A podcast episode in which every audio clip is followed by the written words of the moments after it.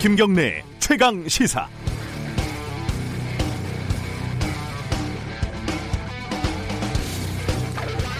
이른바 텔레그램 엠번방 성착취 사건에 대통령까지 나섰습니다. 핵심은 운영자뿐만 아니라 회원 전원에 대한 조사를 실시하라는 건데 대통령이 지시했으니까 보다 강력한 수사가 진행이 되겠죠.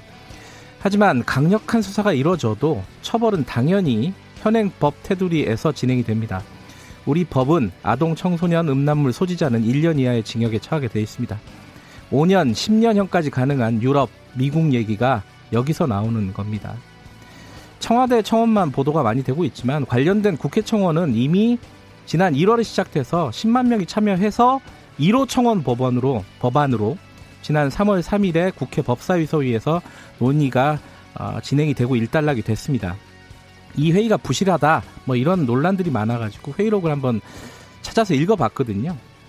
읽어보니까 그 법사위에서는 이상하게도 청원 내용 중에 부수적인 딥페이크 포르노 그러니까 합성이죠. 그 그거와 관련된 논의만 진행이 됐습니다. 실제 핵심은 지, 디지털 성범죄에 대한 강력한 처벌 이거였는데 이 부분은 아무 말도 없이 그냥 넘어가는 거예요. 이유가 뭘까요? 그 논의에 참여한 국회의원, 법무부, 법원 이쪽 관료들 이 사람들이 다 나쁜 사람들이어서가 아니라 쭉 보니까 엠번방 사건에 대해서 지극히 무지했었기 때문이라는 생각이 듭니다. 당시 논의 과정에서 김인겸 법원 행정처 차관은 어, 매우 솔직하게도 엠번방 사건을 잘 모른다 이렇게 얘기하는 대목도 나옵니다.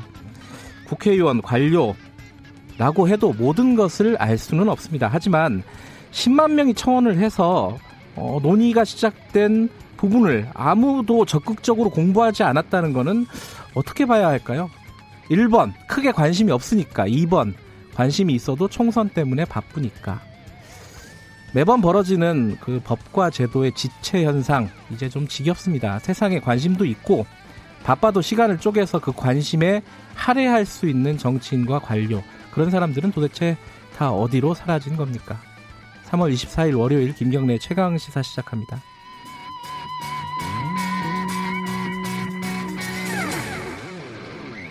김경래 최강 시사는 유튜브 라이브로도 함께하고 계십니다. 샵 9730으로 문자 보내주세요. 짧은 문자는 50원, 긴 문자는 100원입니다. 스마트폰 애플리케이션 콩 이용하시면 무료로 참여하실 수 있습니다. 오늘 주요 뉴스 브리핑부터 시작하겠습니다. 고발 뉴스 민동기 기자 나와 있습니다. 안녕하세요. 안녕하십니까. 코스피가 1,500이 또 붕괴가 됐네요. 네, 네. 반등 하루 만에 다시 추락했습니다. 네. 어제 코스피가 5.34% 급락한 1,482.46으로 장을 마쳤는데요. 네. 전 거래일 급등분의 80% 가까이를 그대로 반납을 했습니다. 아, 지난 19일 발표한 달러 스와프 효과가 하루로 이제 끝난 셈인데요.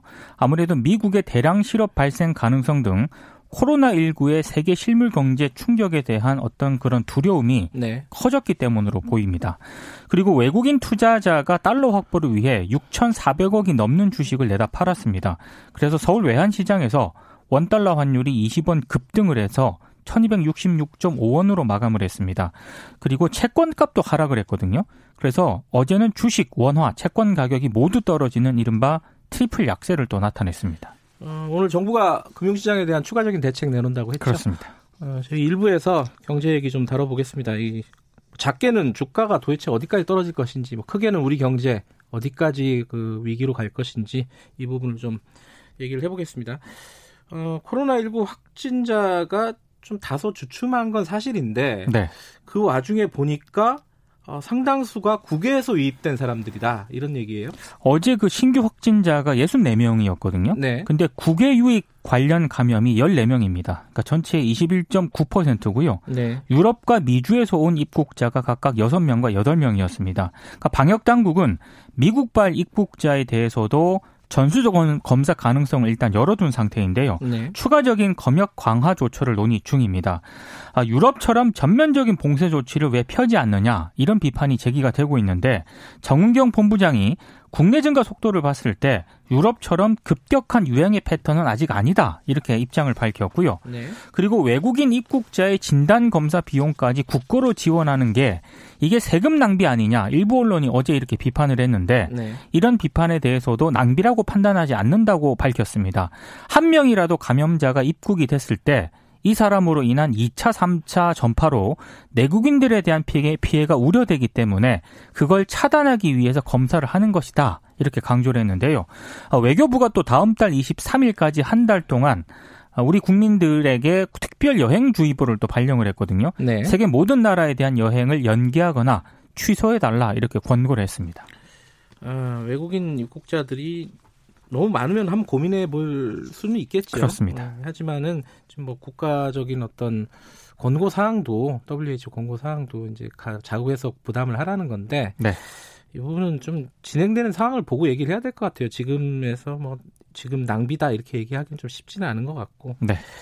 아, 교회 예배를 강행하는 쪽이 좀 있지 않습니까? 여기에 대해서 어, 서울시에서 행정명령을 내렸다고요? 그 일요 예배를 강행한 사랑제일교회에 대해서 네. 집회금지 행정명령을 내렸습니다. 아, 공문을 보내가지고요. 어제부터 다음 달 5일까지 예배를 포함해서 모든 집회를 금지한다고 통보를 했는데요. 네.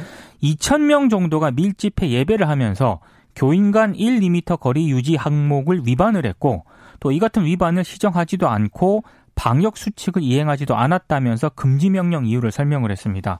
만약에 이걸 또 위반할 시에는요. 집회 참여자 1인당 최대 300만 원의 벌금이 부과가 될 수 있습니다. 정세균 국무총리도 어제 회의에서 아, 방역 지침을 위반한 서울 사랑제일교회 등에 대해서 단호한 법적 조치가 뒤따라야 한다. 이런 입장을 또 밝혔습니다. 그 지금 유치원들 수업 안 하는데 안 하고 있죠 지금 안 그렇죠? 하고 있습니다. 예, 예. 수업료를 일부 돌려받을 수 있게 됐다고요? 그 교육부가 계약 연기 기간 중 사립 유치원의 학부모 수업료 부담 경감을 위한 한시 지원 사업을 운영한다고 밝혔는데요. 네. 이게 뭐냐면은 휴업 기간에 해당하는 5주간의 수업료라든가 네. 급식 간식비와 같은 원비를 학부모에게 반환 혹은 이월해 주는 유치원에 대해서 정부가 해당 비용의 절반을 예산으로 지원한다는 그런 얘기입니다. 교육부는 이 한시 지원을 확정하기 전에 네. 아, 시도교육청 등을 통해서 사립유치원 단체 등과 협의를 거쳤다고 하는데요. 사립유치원들은 지금 유치원 등록 포기를 하려는 그런 학부모들이 늘고 있다는 점을 감안을 해서 네. 이 교육부의 한시 지원을 받아들인 것으로 알려졌습니다. 이렇게 되면서 지금 사립대학교의 등록금 반환 요구 목소리도 더 커질 것으로 예상이 되고 있습니다. 그리고 정부가 수능을 1, 2주 연기하는 방안을 또 검토 중이라고 일부 언론이 보도를 했습니다. 유은혜 교육부 장관이 어제 문재인 대통령에게 수능 연기 방안을 또 보고를 했다고 합니다. 어, 대학생들도 이런 얘기들이 슬슬 나오고는 있긴 해요. 그렇습니다. 학교를 안 가게 되니까. 엠번방 아, 대통령이 어, 특별팀 구성까지 지시를 한 거죠. 지금 청와대 국민청원이 다섯 건 정도 되거든요. 네. 515만 명을 돌파를 했습니다. 네. 아, 이런 여론 때문에 문재인 대통령이 회원 전원에 대한 철저한 조사를 지시를 한 것으로 보입니다. 네. 그리고 일부 언론이 이른바 그 N번방으로 유포한 닉네임 그 박사의 실명 사진, 이력 등을 공개를 했거든요. SBS가 어젯밤에 공개를 했고 일부 언론들이 또 어, 오늘 아침에 신문 아침에. 보니까 몇몇 신문에서 얼굴 공개했더라고요. 네. 근데 인천의 한 자원봉사 단체에 가입을 해서 장애인을 상대로 봉사 활동을 또 네. 다닌 것으로 확인이 됐습니다. SBS가 그 얼굴 공개한 걸 어떻게 봐야 될지는 좀 고민입니다. 어, 이게 어차피 오늘 내일 사이에 결정될 것 같은데. 그렇습니다. 그 다음에 어떤 고민을 해봐도 되지 않았을까라는 생각도 들고요. SBS가 공개를 했는데 네. 공개를 아직 저 안 따라간 언론들이 네. 아직은 많습니다. 장사인 것 같기도 하고. 네. 네. 어, 정치권 소식 간단하게 정리를 해보죠. 미래한국당 어, 비례 후보가 확정이 됐습니다. 일본의 윤봉길 의사 장손녀인 윤주경 전 독립기념관장이 배정이 됐는데요. 네. 미래통합당 영입 인사 7명이 20위권 안에 들어갔습니다. 앞 순번이었던 후보들은 또 줄줄이 밀려났습니다. 조수진 전 동아일보 논설위원은 1번에서 5번으로 그리고 네. 신동호 전 MBC 아나운서는 14번에서 32번으로 밀렸고요. 유영아 변호사는 이번에도 명단에 이름을 올리지 못했습니다. 정의당은 미래한국당 공천에 개입을 했다면서 황교안 대표를 서울 남부지검에 또 고발을 했습니다. 더불어시민당도 확정이 됐죠? 네. 34명을 어제 발표를 했는데요. 권인숙 한국여성정책연구원장, 윤미향 정의기억연대 이사장, 그리고 정필모 전 KBS 부사장 등도 이름을 올렸습니다. 네. 민주당이 선출한 비례대표 후보 20명은 그대로 이 더불어시민당 공천관리위원회 심사를 통과를 했습니다. 소수정당이 참여를 하지 않았습니까? 네. 기본소득당의 용해인 대표하고요. 시대전환의 조정훈 공동대표만 최종 후보자로 이름을 올렸고 가자환경당과 가자평화인권당은 배제가 됐습니다. 이 두 시민단체는 강하게 반발하고 있고요. 그리고 비례정당인 열린민주당도 어제 20명의 비례대표 후보 순번을 확정을 했는데요. 그 한때 주진영 전 하나투자증권 대표의 음주운전 전력 때문에 이게 막판 진통을 겪긴 했습니다만 뭐 1번의 김진애 전 의원, 최강욱 전 청와대 공직기강 비서관, 김의겸 전 청와대 대변인 등이 이름을 올렸습니다. 어, 정필모 전 KBS 부사장이 사임을 어, 부사장직을 내려놓은 게 2월이죠. 2월. 2월 입니다. 한 달 정도 됐는데 이게 적절한지는 잘 모르겠습니다. 이 방송사에 있다가 네. 한 달이면 뭐 바로 간 거나 진배 없고 어, 정치권으로 이렇게 투신한 게 저, 언론으로서 언론인으로서 적절한 처신인지는 한번 좀 고민을 해봐야 될 대목인 것 같습니다. 이창현 KBS 전 시청자 위원장도 그렇죠. 예비 후보에 올라 있습니다. 이름. 네. 어, 그리고 열린민주당 관련해서는 오늘 손인혜 어, 공관위원장이죠. 어, 인터뷰 예정돼 있습니다. 네. 어, 다음 소식 마지막으로 하나 전해 주시죠. 삼성 준법 감시위원회 권태선 위원이 위원직을 사임하기로 했습니다. 그 환경운동연합 지금 공동대표를 맡고 있거든요. 이 환경운동연합 일부 회원들이 이 감시 이 준법감시위원회 위원직을 맡고 있는 것에 대해서 상당히 비판을 한 것으로 보이는데요. 이것 때문에 이제 돌연 사임을 한 것으로 보입니다. 내부적으로 말이 많았다고 하더라고요. 들러리 서는 거 아니냐 네. 이런, 이런 비판도 좀 있었고요. 그렇습니다. 네. 아, 아까 저 손은혜라고 했는데 손혜원 아, 아 손혜원 의원. 네.